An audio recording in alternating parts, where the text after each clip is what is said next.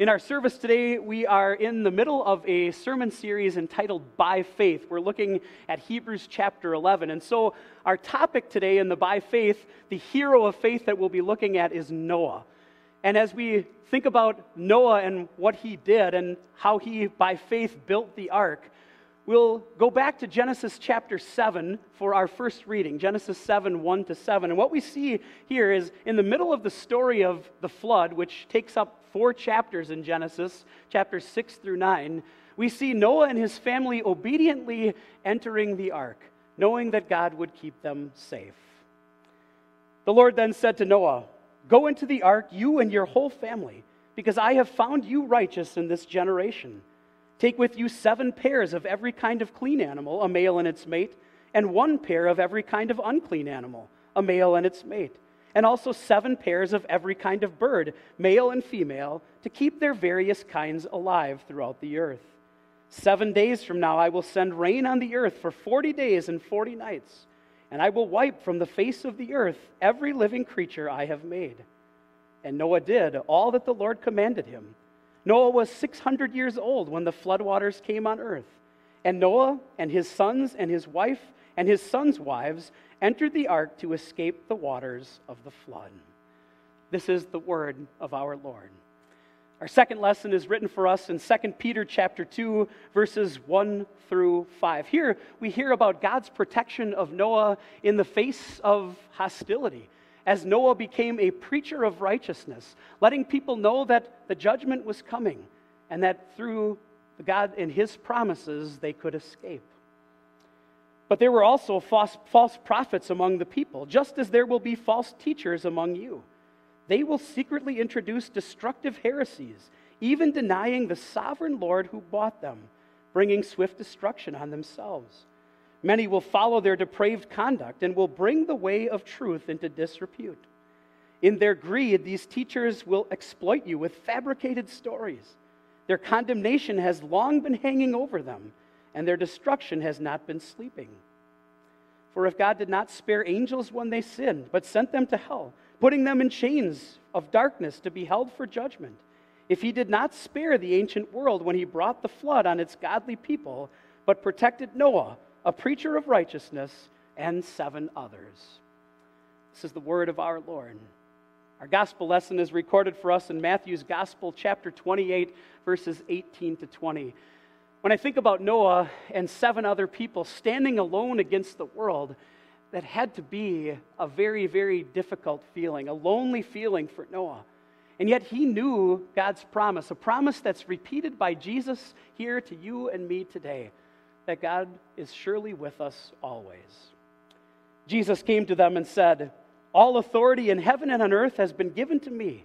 Therefore, go and make disciples of all nations baptizing them in the name of the Father and of the Son and of the Holy Spirit, and teaching them to obey everything I have commanded you. And surely I am with you always to the very end of the age. This is the gospel of our Lord.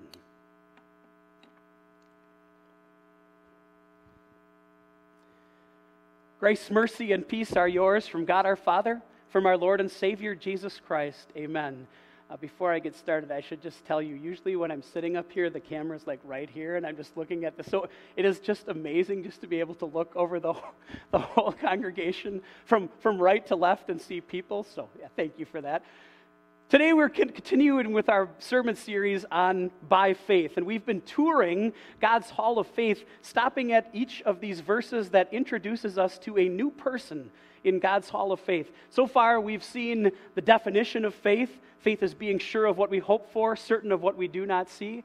We've talked about creation, the fact that it is by faith that we believe that the universe was formed at God's command. We've talked about Abel, and we've talked about Enoch, and today our topic is Noah. It's almost hard to fathom, isn't it, what God asked Noah to do? Before he had seen a drop of water from the rains of the flood, God asked him to build an ark. This wasn't a small boat, it was a three story floating zoo that was longer than the length of a football field. And yet, Noah obediently built that ark. The writer to the Hebrews explains why Noah is included in the hall of faith with these words. I suppose if Noah had a plaque in God's hall of faith, this would be the description on that plaque. Verse Hebrews 11, verse 7. By faith, Noah, when warned about things not yet seen, in holy fear built an ark to save his family. By his faith, he condemned the world and became heir of the righteousness that is in keeping with faith. The text starts and lets us know that Noah had been warned about something and built the ark in fear. I wanted to think just a little bit about that word this morning, that word fear. Fear can have a lot of different effects on us, can it? But it's harmful.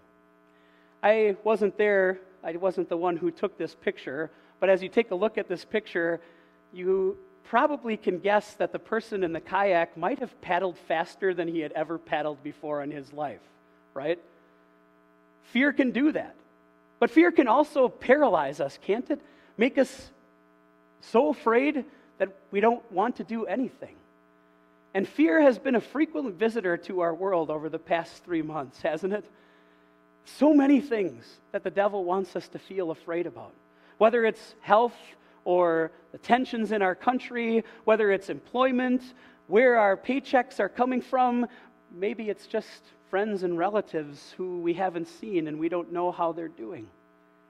Those fears can easily come into our mind. And so this morning, what we want to see through the example of Noah is how to overcome those fears. Where do we turn when those fears try to get the better of us? And Noah is a great example for us. Noah's fears were exposed by his faith. And by his faith, Noah did exactly what God wanted him to do because he trusted God's promises. So, this morning with Noah, let's build an ark.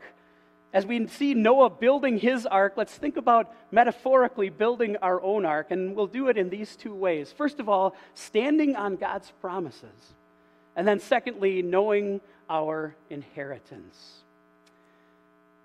Noah was warned by God about this impending destruction, that God was going to send a flood. And I imagine what that must have sounded like to Noah. As far as we can tell, Noah would have lived in a pretty dry climate. It's possible that in his entire life, Noah had never even been to the sea, a body of water.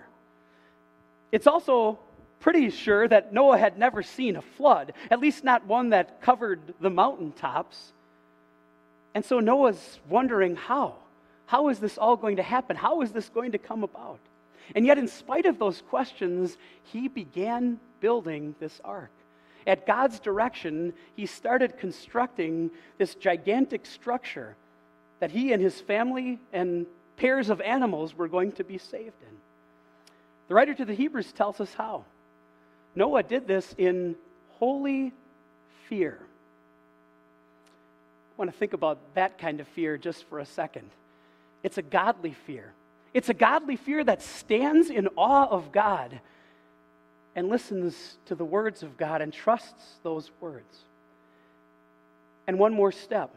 What Noah's holy fear of God did, what this godly fear did for Noah is it galvanized him into action. You see, Noah trusted God. He took God at his word. And when God said there was going to be destruction, there was going to be this judgment of a flood, Noah said, Then I better get busy. He believed that God would do exactly what he said. And so Noah built this ark, even not having seen any evidence that a flood was coming. He built this ark to save his family. You see, Noah, without seeing it, was certain and sure of what God was saying, the very definition that the writer to the Hebrews gives us for faith.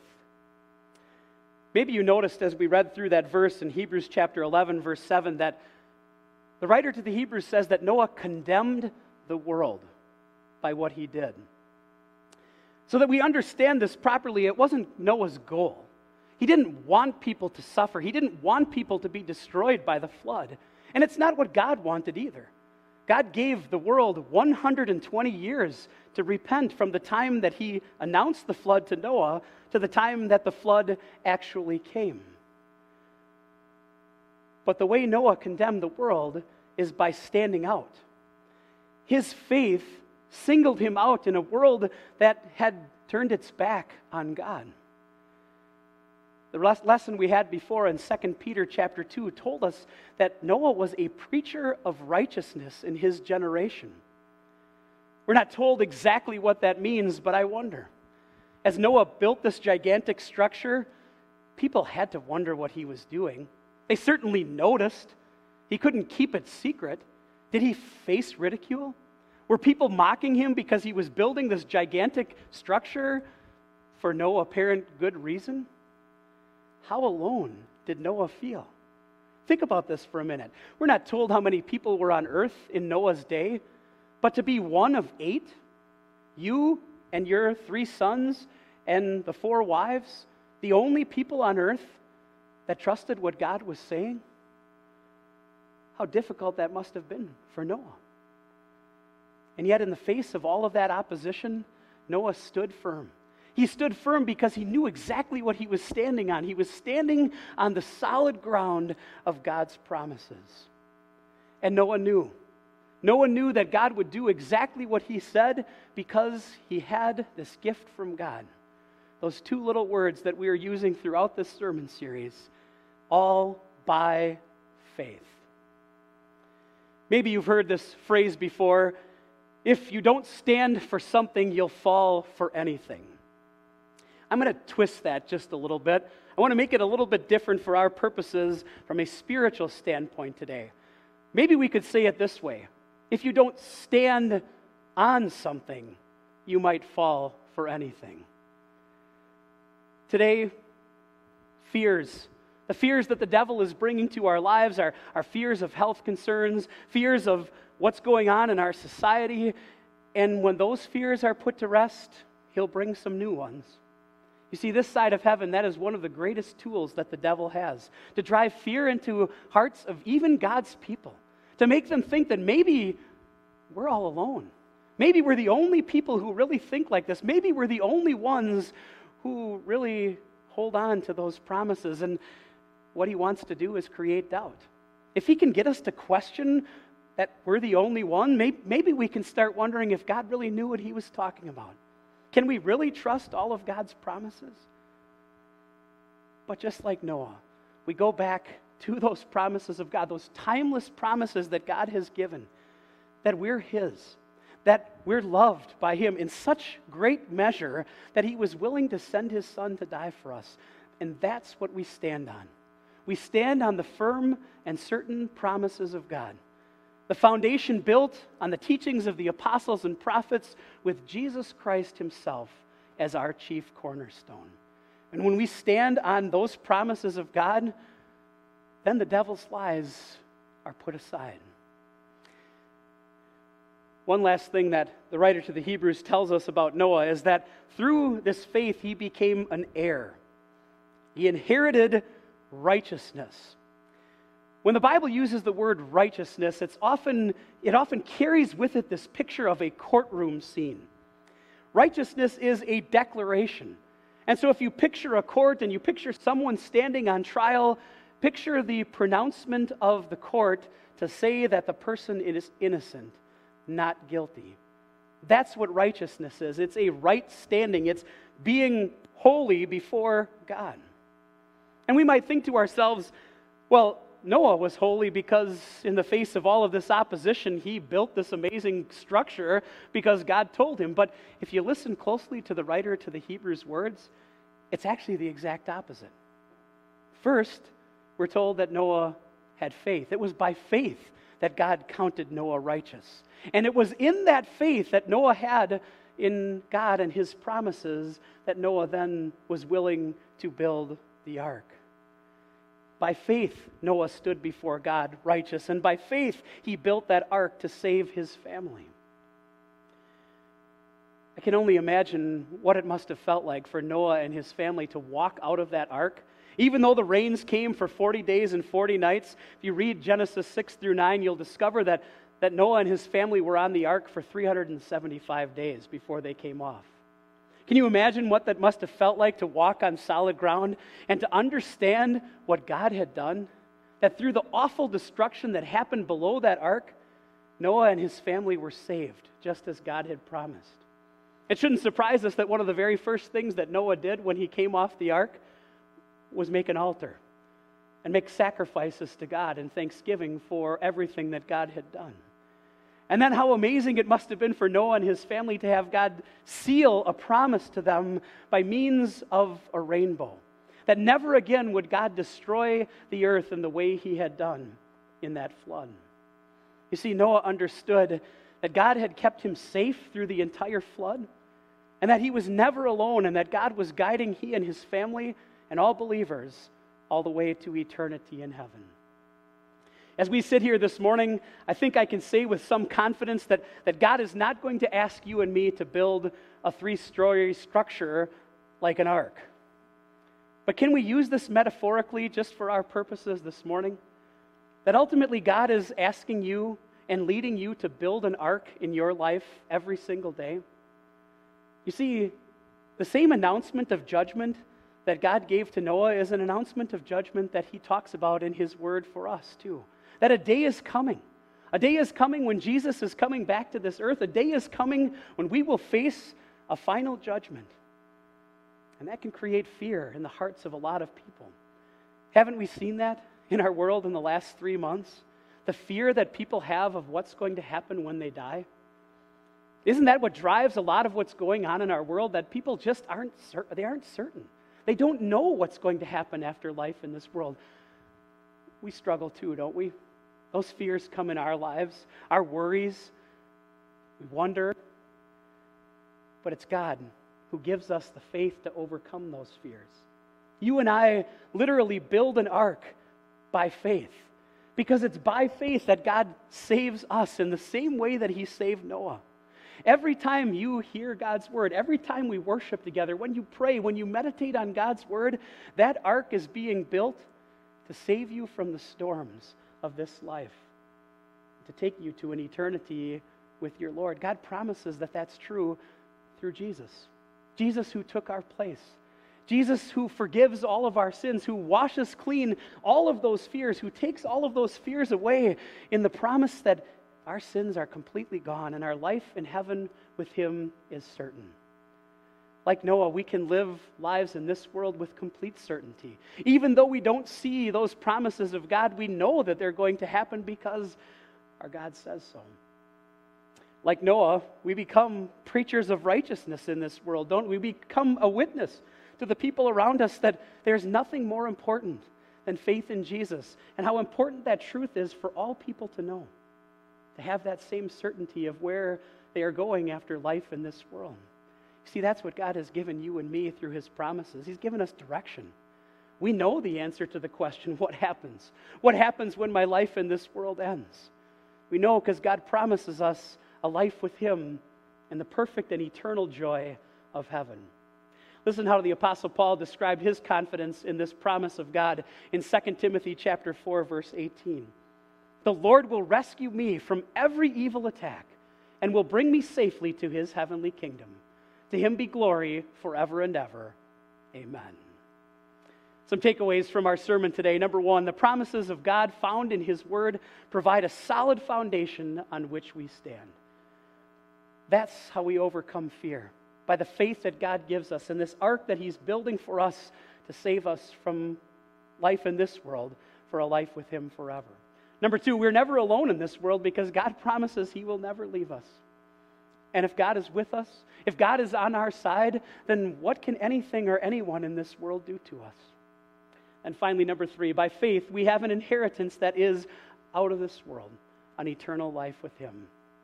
If you catch yourself being bogged down by the things that are going on in the world, the fears that, that maybe start to gnaw a little bit at you, look up. Remember God's promise. Remember the inheritance that you have with your Lord forever.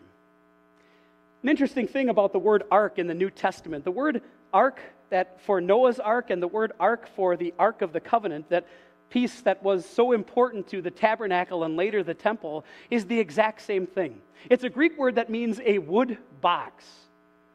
Sort of betrays the significance of those two things, doesn't it? Just thinking of them as a wood box. But it wasn't what they were made of that made them so special, it was the purpose for which they were used. In Noah's case, that ark, that wooden box, saved him from destruction, he and his family. And the Ark of the Covenant, that's the place where God dwelled among his people. Do you remember that on the great day of atonement, the priest would go into the most holy place and sprinkle blood on the top of that ark, on the mercy seat, the atonement cover, as a symbol of the forgiveness that is ours through the blood of Jesus? That's the ark that you and I have by faith, too. It's the ark that says, God has done everything necessary for me. And through faith in God's promises, I know that I'm going to be lifted up from this earth to an eternity with Him in heaven. You and I stand on something certain and sure God's own promises. And we know where we're going, we know what our inheritance is. And that makes all the difference. It's what drives out fear through the faith that God has blessed us with. Amen. Peace of God, which passes all understanding, will guard and keep your hearts and minds in Christ Jesus. Amen.